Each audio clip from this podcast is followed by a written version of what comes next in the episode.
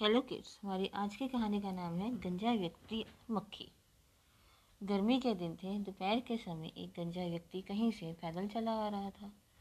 वह थक चुका था, इसलिए एक पेड़ के नीचे आराम करने बैठ गया। वह पेड़ के नीचे बैठा सुस्ता ही रहा था कि कहीं से एक मक्खी उड़ती हुई आई, उसके गंजे सिर पर भिन बनाने लगी।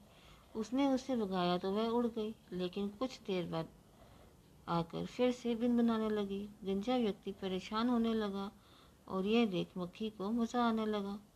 और वह बार बार उसके सिर पर बिन बनाने लगी। मौका पाकर उसने उसे काट भी लिया। मक्खी की इस हरकत से गंजा व्यक्ति तंग आ गया और उसे मारने के लिए ज़ोर से पंजा मारा।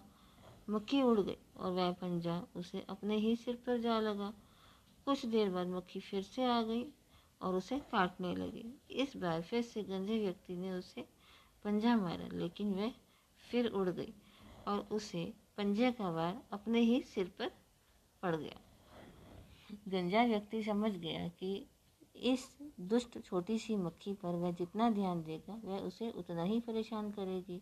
इसलिए अगली बार जब वह आई तो उसने उसे उड़ाने या भगाने का कोई प्रयास नहीं किया। जब वह मक्खी ने देखा कि गंजे व्यक्ति पर उसका कोई असर नहीं हो रहा तो वह खुद ही उड़कर किसी और को सताने चली गई। Thank you